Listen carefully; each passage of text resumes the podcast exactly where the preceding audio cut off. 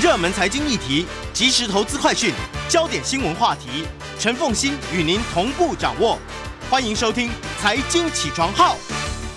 Hello，欢迎大家来到九八新闻台财经起床号节目现场，我是陈凤欣。今天的题目啊，那么呃，每一个礼拜二一周国际焦点，我觉得这一个礼拜所有的焦点全部都在阿富汗，所以呢，我今天特别邀请的是我们的好朋友，他是中东政治经济专家，也是英国杜伦大学中东政治经济学博士刘长正刘教授。那他被公认是大概。全台湾呢，现在呢最了解阿富汗、中亚地区，还有很多穆斯林动态的刘长正刘博士，也非常欢迎 YouTube 的朋友们一起来收看直播啊。那我觉得我们其实，那终究阿富汗对我们来说遥远了，对，而且呢，它的人口数其实它在国际上面也不是大的国家，也不是经贸活跃的国家，所以大家对阿富汗的了解其实都很少。嗯，我我刘呃刘博士，你你你要不要先让我们了解一下，就是？阿富汗的现况是如何？我觉得第一个就是呃，塔利班到底有没有控制全局？然后呢，第二个是他到底会不会爆发内战？然后呢，他的这个嗯、呃，这个派系也好，或者说部落的分布的状况究竟是如何？好，呃，塔利班呃，那个阿富汗其实我们在说的是在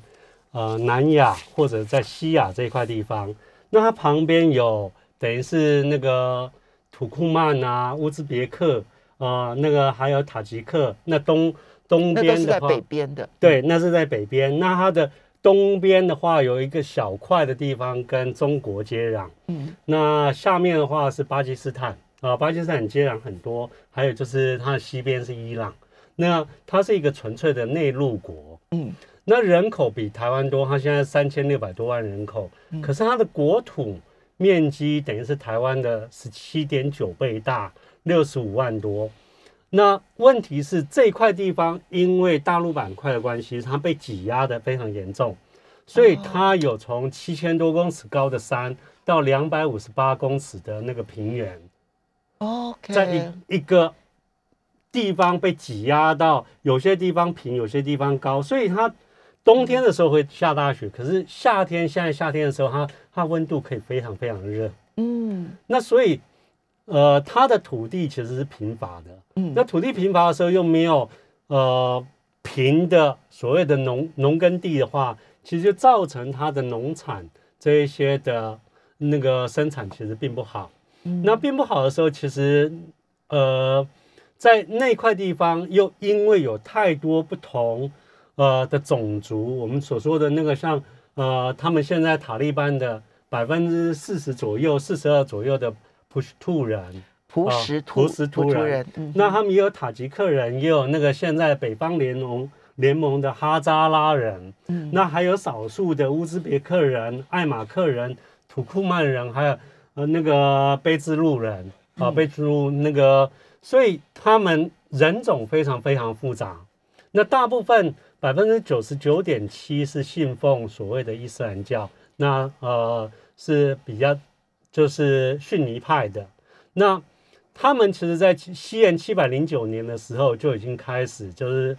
等于是伊斯兰帝国往外扩张的时候，从阿拉伯、沙地阿拉伯开始往外扩张。七百零九年的时候，他们的宗教就已经改信为那个伊斯兰，可是，在那之前，嗯，其实是佛教。所以，嗯。等于八世纪初，民呃西元七百零九年是一个很重要的分隔点。分隔点在那之前，它是佛教国家，对对对。然后在那之后，它变成伊斯兰国家。所以我们以前在或者是伊斯兰部落好了。嗯、对，以前在在历史上面，我们都说犍陀罗，犍陀罗。那犍陀罗艺术呢？呃，所谓的佛教艺术在那边。那呃，大家一开始的时候，在两千零一年的时候，三月的时候，忽然看到。当时候统治阿富汗的塔利班，他们炸掉所谓的大佛。嗯，那其实大佛其实只有，呃，全世界就只有三个地方有那个石窟大佛群，一个是就是敦煌，嗯，敦煌石窟，对，一个是印度的那个呃阿詹阿詹那个地方的那个阿詹阿詹罗的那个呃石窟，那还有一个就是巴呃巴米扬。呃，这个地方在阿富汗的那个石窟群，那、哦、可是就是这个地方，因为呃，西元七呃七百零九年开始信奉伊斯兰教以后，这些其实就就就慢慢慢慢的衰衰败。但至少还可以保留。但是两千零一年的时候，巴米扬大佛被被炸毁事件之所以那么受到国际上的重视，因为那些全部都是一千三1400三百年以前的古迹了，对不对对？哦，那最主要是很呃抱歉，连线时发生一些问题，请稍后再试。好，这对不起，这个嗯，这个刘刘刘长正呃博士的这一个 Siri 很想加入谈话，这样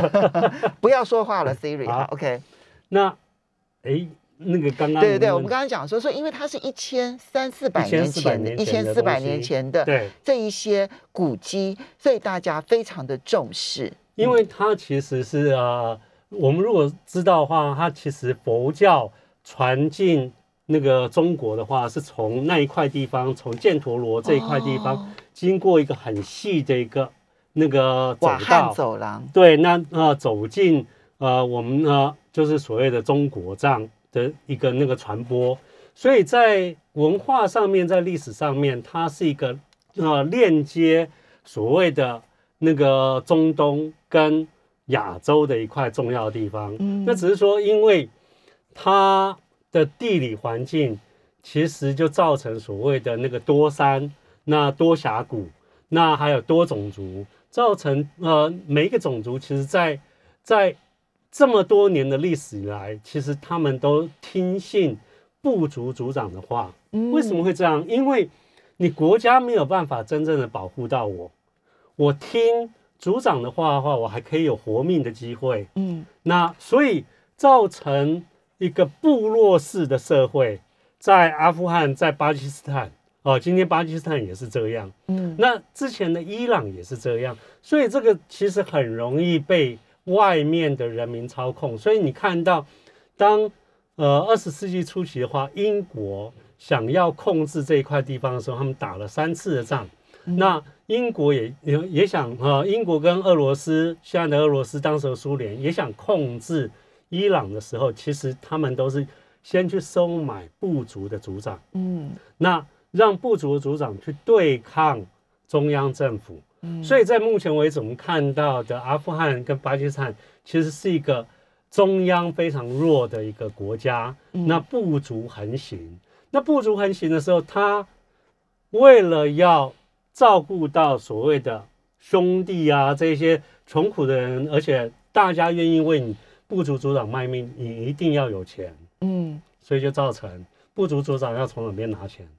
他们一定是呃有机会可以贪腐的时候，或者去搜刮的时候，他们一定会去搜刮。所以这已经传统这么多年来的，因为地理环境的关系，造成呃部族族长或我们所说的现在的军阀必须要有钱。那呃在没有钱的一个状况之下，他们会到农村去强迫农民去交出他们的农呃农作物的收入。所以像塔利班之前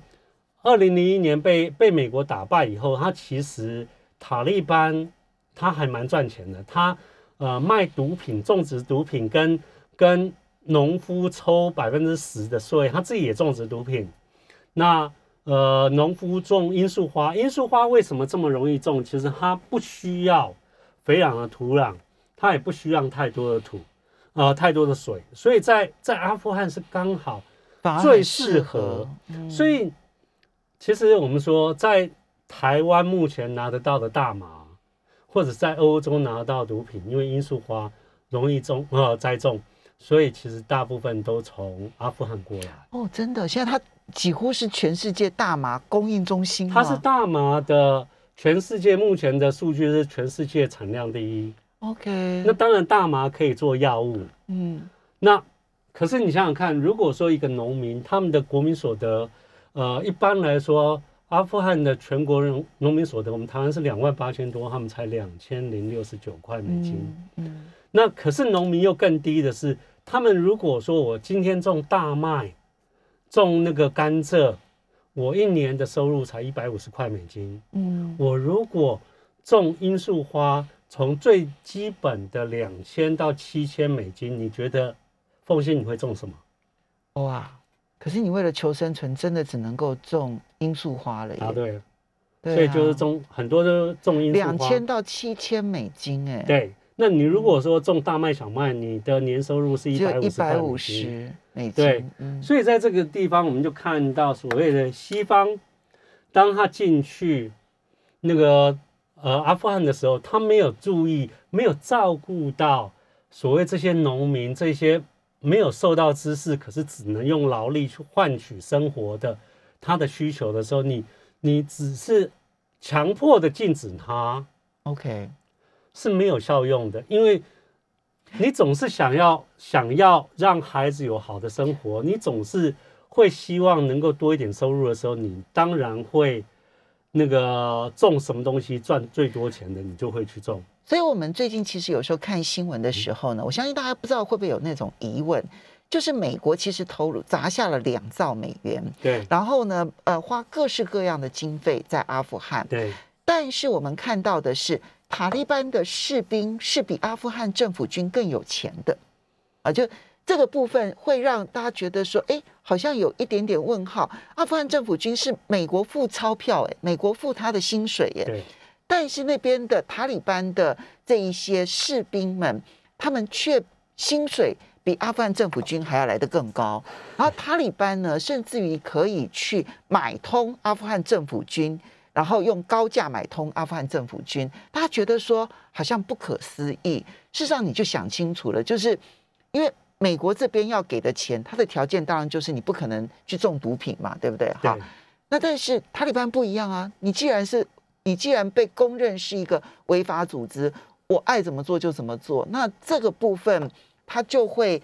种出所得比一般的阿富汗人要来的可能甚至于高三倍的收入，这个是很理所当然的。对那我们稍微休息一下，这个多山多部落的国家，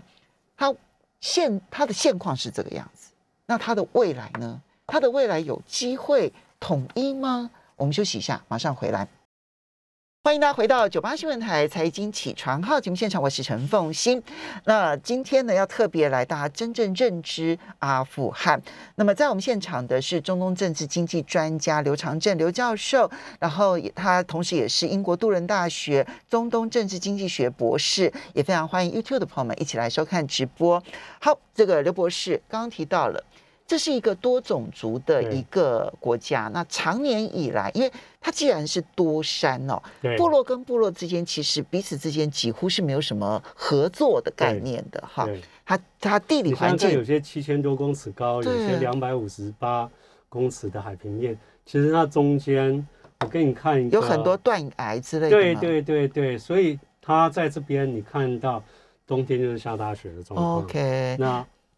那个整个的地理环境落差很大，所以变成说，你有些部族会在一个地方在山里面生活，其实你你可能因为交通不方便，你根本一辈子你很很少机会去见到别人。是那你想想看，如果说这么多部族在在这边的话，每一个部族都想要拿到最大的掌控权，嗯所以其实是部族之间会一个竞争的一个一个态势。那所以就造成说，在阿富汗，其实他们只相信你是什么种族的，你那个呃，如果有选举的话，我只有投给同一个部族的人，好我不会投给别人。呃，我们看到他的那个部族分配，当然最大的是普什图人哈，他是塔利班的主轴，百分之四十二，比例非常高。对那百分之二十七是塔吉克族，对他就偏他的东北边了，对对不对？哈。然后呢，百分之九是有有哈扎拉啦，对还有另外百分之九是乌兹别克，对。你知道剩下的都不到百分之十。对哈，就是什么阿扎拉啦、乌兹别克啦，然后这个艾艾马马克啦，然土后呃土呃土土库曼尔土库曼啦对，还有俾路兹啦，哈，就这些百从百分之二到百分之九，那你就知道说它的它呃最大的普什图不过半啊，对。可是呢其他又松散的非常的零散，对。那因此我们就要问下一个问题，就是现在在塔利班内部的派系，很多人说他的派系其实也分很多，那么怎么去看待他的内部派系如何的能够能不能够有机会，其实至少可以有一个谈判，然后组成共同政府的机会吗？呃，目前为止他们是刚，等于是刚攻下那个首都喀布尔的时候，其实你说塔利班内部，呃，目前来说我们看到的是还蛮合作的，可嗯是要讨论的是那外部嘞，嗯因为呃，在整个从二零零一年这边在那之前，我们看到就呃，本来塔利班其实回头来讲，为什么会有塔利班？为什么会有呃穆加希定，就是所谓北方啊、呃、北方联盟这一些那个哈哈萨拉这一些人变成了军阀？这个东西呃，是一九七九年的时候苏联入侵阿富汗，嗯那美国为了要呃把苏联打败，因为苏联攻占这个地方，它其实是因为一九七九年的二月一号，伊朗整个陷落变成伊斯兰共和国。那美国其实是整个就撕掉这块地方。对美国来说，这个非常重要的是，你全世界的石油，我们又回到上次来说的石油，百分之六十五在中东北非。以前在在所谓的那个页岩油还没出现之前，那百分之四十五是从这一块地方出来的。嗯那伊朗差不多占全世界百分之九的石油的产量。那这一块地方伊朗出来的话，伊朗的海岸线很长，所以它呃可以操控所谓的石油输出。那全世界当时候呃以当时候一九七九年的话，百分之四十五的石油要经过荷姆兹海峡，伊朗控制。当伊朗陷落的时候，其实美国害怕。当时候一开始的时候，苏联是高兴的，觉得那个当时候冷战，你非敌就就是我的朋友。可是他没有想到，和平上来以后，竟然也开始攻击苏联，嗯因为苏联当时候宰制了中亚，像乌兹别克、土库曼这些国家，而且他强迫这些穆斯林不准上清真寺，不准祈祷。所以对啊，何梅尼来说，你欺负了我可怜的穆斯林兄弟，嗯嗯，所以何梅尼也开始去攻击苏联。嗯那苏联其实在这整个所谓的冷战的一个概念之下，他其实想说，我如果就算我没有控制好伊朗，你美国也输了伊朗，可是我可以控制阿富汗跟巴基斯坦，所以他为什么在七八年的时候开始扶植所谓亲苏联的阿富汗政府？那可是后来被推翻，那对被推翻的时候就造成两个，一个是在人民阿富汗国家里面人民自动起义的所谓叫叫圣啊那个穆加希丁，就是我们所说的圣战士。那那一些圣战士就有点类似像北方联盟啊、哈扎拉人他们这些这些人组成，是在伊朗国啊、在阿富汗国内。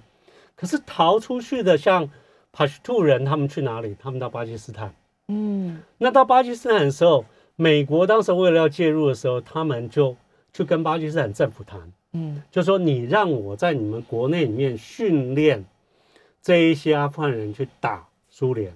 可是对美国来说，他其实也是利用这些帕什图人，嗯，所以就有所谓后来塔呃塔利班。那塔利班所以这些帕什图人，这些被美国训练的帕什图人，最后成为了塔利班。对，那这个钱是谁出的？其实一开始的时候是沙地出的，哦，沙地出钱，因为同样逊尼派兄弟们，对，所以为什么沙地出钱？因为一九七九年的时候，何梅尼也攻击了沙地这些王室贪污腐败，嗯，那而且觉得沙地你不值得那个掌控呃穆斯林的两大圣城麦加、麦地那，所以这这个其实挑战了沙地的在整个穆斯林兄弟之间的领导权。所以沙地一看到阿富汗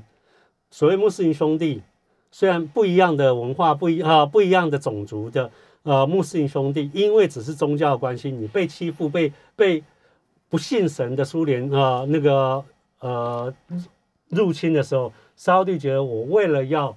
证明我是大家的大哥，嗯所以我必须要出面。那他出面，沙地王室其实没有人愿意主动去做这么辛苦的事，所以他就去找那个宾拉登。宾拉登家族跟沙地王室家族非常好。宾拉登家族在沙地，你不要想他们的高速公路、他们的麦加、麦地那的圣城的建设是宾拉登家族做的。嗯那宾拉登家族他的祖父其实是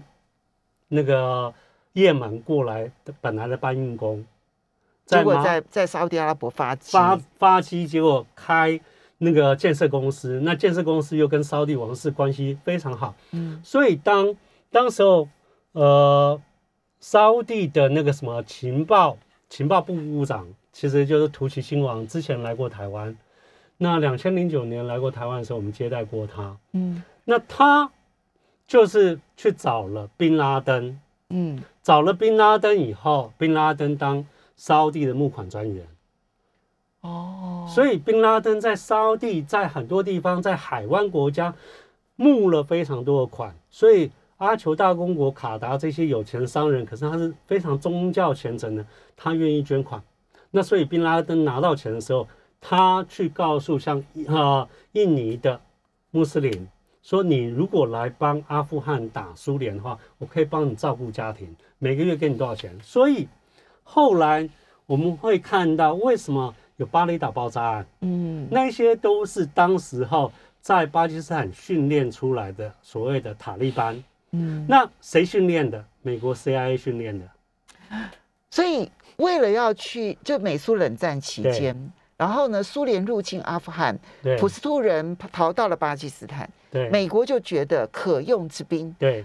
美国呢是出人去训练，对 CIA 沙地阿拉伯呢是出钱，对。而出钱他又不愿意自己出面，所以呢就透过了宾拉登。那你就可以想象得到，为什么之前塔利班跟这个宾拉登的关系如此的这么好么好？对对对对因为当初是你宾拉登这样子四处募款，对然后呢去协调美国来训练我们，对我们才得以生存，然后最后打败了苏联，然后回到了阿富汗。对。那这个东西，其实我们说巴基斯坦在这里面做了什么？巴基斯坦其实也也很贼，因为他相信说你需要用到我。他跟美国的谈判是，你所有要给阿富汗这一些所谓那个圣战士啊、塔利班的钱，都要经过我。所以巴基斯坦过手费，对他收了非常多过手费。还有第二个非常重要的是，巴基斯坦要求美国说，你如果要我帮忙，你需要把你的核武技术转移给我。美国肯了，所以巴基斯坦现在的核武器其实根本就是美国提供的。答对了。那所以美国提供的技术，所以后来巴基斯坦把这个技术卖给北韩，卖给伊拉克。伊拉克后来是在本来盖好了，一九八二年的时候被以色列整个炸掉，那也卖给伊朗。嗯，所以你说现在始作俑者其无后乎？对对，没错。好，对好，这一段塔利班的这一个历史啊，所以你就会知道说，塔利班始终受到了外在的影响。对当然，他现在跟宾拉登之间的那一个历史上所留下来的恩情，当然已经结束，随着宾拉登过世也已经对过世了。现在会影响塔利班的外部来源可能有哪一些？还有伊斯兰国。大家不要忘了，二零二零一年的 IS，而且他们虽然说两个都是逊尼派的，可是是一个竞争的对手。OK，因为伊斯兰国当时候，大家如果还记得的话，伊斯兰国想，它其实伊斯兰国也是沙地扶植的，扶植，而且这两个都非常有趣的是，沙地其实在给你钱的时候，他会要求你在除了就有点类似我们在小学的时候，你除了念国文啊、生呃生活与伦理教育这一些，他还要念一个宗教学。嗯那沙地就到处的去聘雇所谓的宗教学者，到巴基斯坦的阿富汗的难民区，要每一天教导他们的极端保守的瓦哈比教派，就是希望能够回到那个十三世纪的时候，当时候中东呃的状态，就是男生你在外面工作，女生你的社会地位你就应该是在家里，相夫教子，你不要出来工作。这个是十三世纪当时候极端保守的一个沙地的一个对对宗教的一个认同。他把这个东西也顺便交给了 IS。伊斯兰国里面的战士也交给塔利班，所以你会看到塔利班现在比沙地还要极端保守，极端保守。为什么？因为就有点类似我们海外的华人，其实我们在台湾对过年的时候，嗯其实就已经没有这么多的那我我我个们我们习俗。我们稍微休息一下，所以它的极端的来源是因为一边拿了。欢迎大家回到九八新闻台财经起床号节目现场，我是陈凤欣。今天在我们现场的是中东政治经济专家刘长正刘教授，他同时也是英国杜伦大学中东政治经济学博士啊。他其实对于尤其是跟穆斯林有关的一些相关的历史。各个派系之间的发展，以及还有很多你知道，比如说呃，走向温和温和派的，跟走向极端派的，其实它都有它背后的历史因素在，不是我们现在说，哎呀，你这样子就不对，这么简单的一个道理，对不对？你想想看，呃，如果说瓦哈比这么这么极端保守，沙地之前的女生也是不能开车，可是她现在为什么可以开车？因为最主要是因为他们的经济状况从阿拉伯之春以后变得不好的时候。那个，呃，他们现在的穆罕默德宾萨曼，呃，那个亲王，他非常清楚的是，如果女生不能开车，他要需要聘雇八十万巴基斯坦的那个人来帮他们开车。哦，那这些就是一个一个负担负担。那还有就是女生几乎就是没有工作，没有帮，也没有经济上面的贡献度，所以。其实你不要想说沙地真的是开放，它是被迫，因为经济的关系，所以他才准许女生可以出来，可以做这么多事。他不是一开始想说哦，很有很有人权，考虑到女生，不是，这一开始全部都是经济因素在考量的。好，现在塔利班的阿富汗最重要的工作是什么？呃，您您判断他会不会陷入内战呢？呃，现在。我们先说他会不会陷入内战？其实还有一些省份，现在我们所说的那个只有副总统，还号召大家去回攻那个那个塔利班。那可是问题是，你当你都有美国有北约的军队在帮忙的时候，你都没有办法真正把嗯塔利班打下来的时候，你现在你号召人民嗯。来帮你，你觉得人民有受过军事训练吗？所以你觉得那个号召力有限，那内战的几率不高，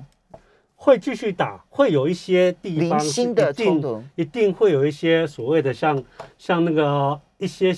我们就说山区，对，游击冲突，游击冲突一定还会继续。那呃，可能美国或欧盟会会去支持这些所谓的北方联盟继续打这些东西。问题是。你长远来看，塔利班现在应该是已经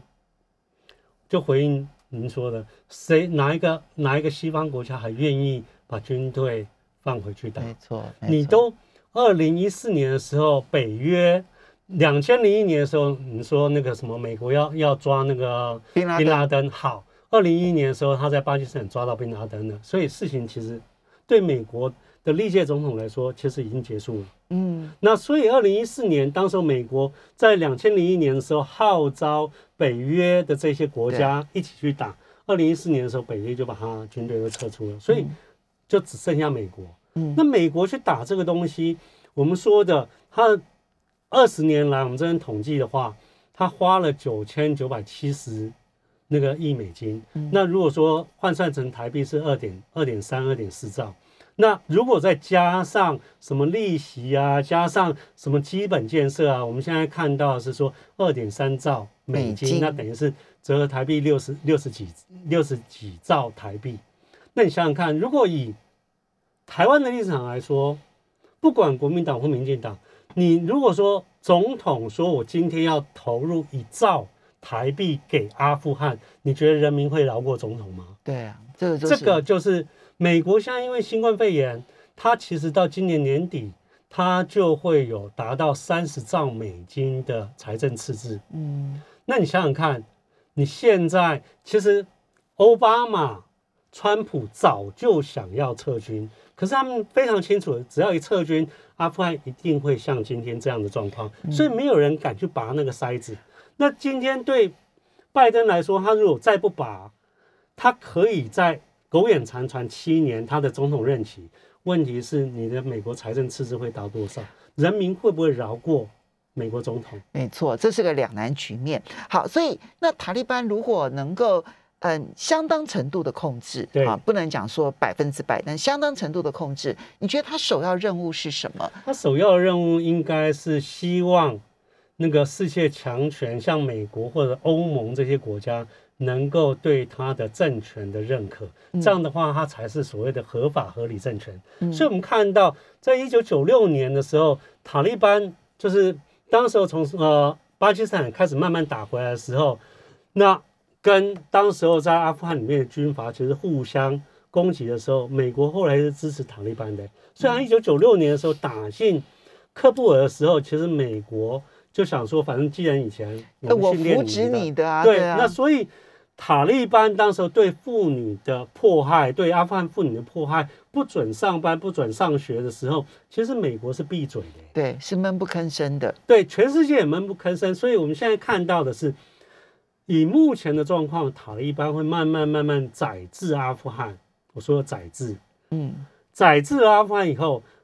呃，塔利班的话本来就不可信。如果以伊斯兰来说，你不能卖毒品，你不能拐卖呃妇女儿童，你不能强迫女生那个妇女要嫁给你，嗯，这些塔利班有没有在做？有啊，全部从二零零一年全部都违反教义，所以塔利班在八月十五号还没有打进喀布尔的时候，他的所谓的新闻发发布会的时候，还说我们啊、如果控制了阿富汗，我们会不会像之前一九九六年到两千零一年这样的对待女性？我们会让女性有上班上学的机会，我们也会让新闻媒体有所谓的媒体自由，只要你不要批评我们，嗯只要你不要批评我们，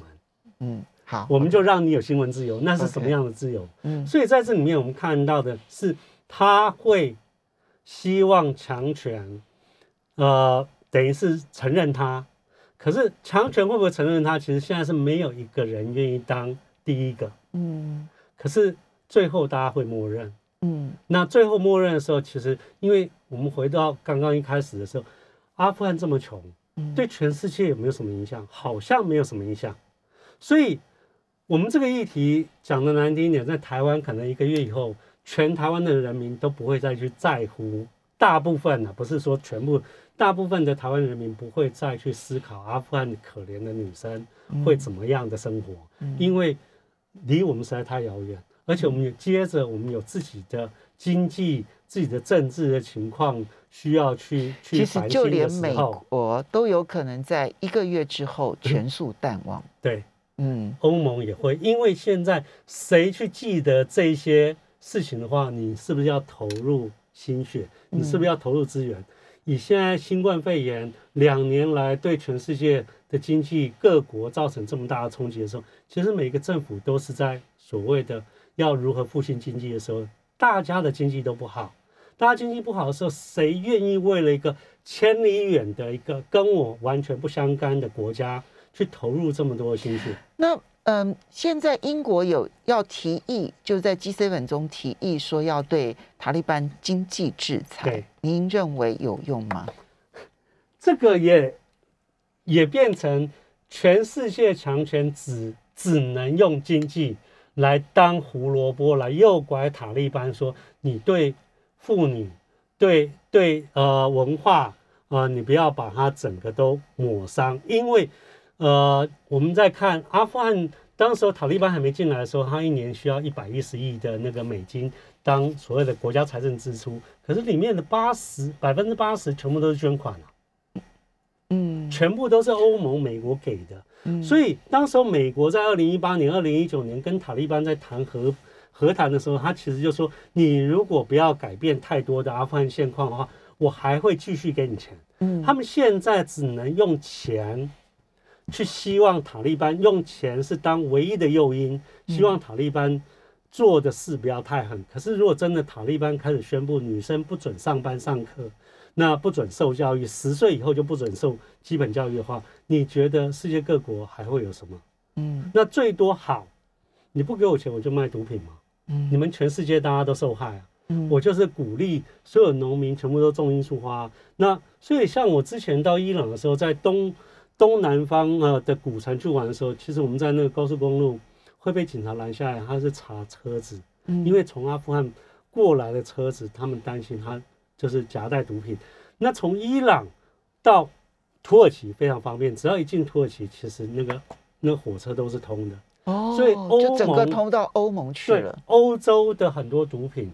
大部分也是从从阿富汗生产，那跨过所谓的伊朗、土耳其这一条线，它就直接就进入欧洲。嗯，那我们亚洲的话，跨过巴基斯坦，跨过印度，这样也也来到我们台湾。嗯，对所以现在经济制裁的效果呢，只是看他说那个经济方向是继续走毒品经济，还是可能走向一个相对正规的经济。对但相对正规，其实那条路很辛苦哎、对，因为那条路你就是没有要一直砸基础钱吗？没有基础，然后呢，然后人民的部分也受影响很大。嗯，我们时间因为已经到了，这是非常。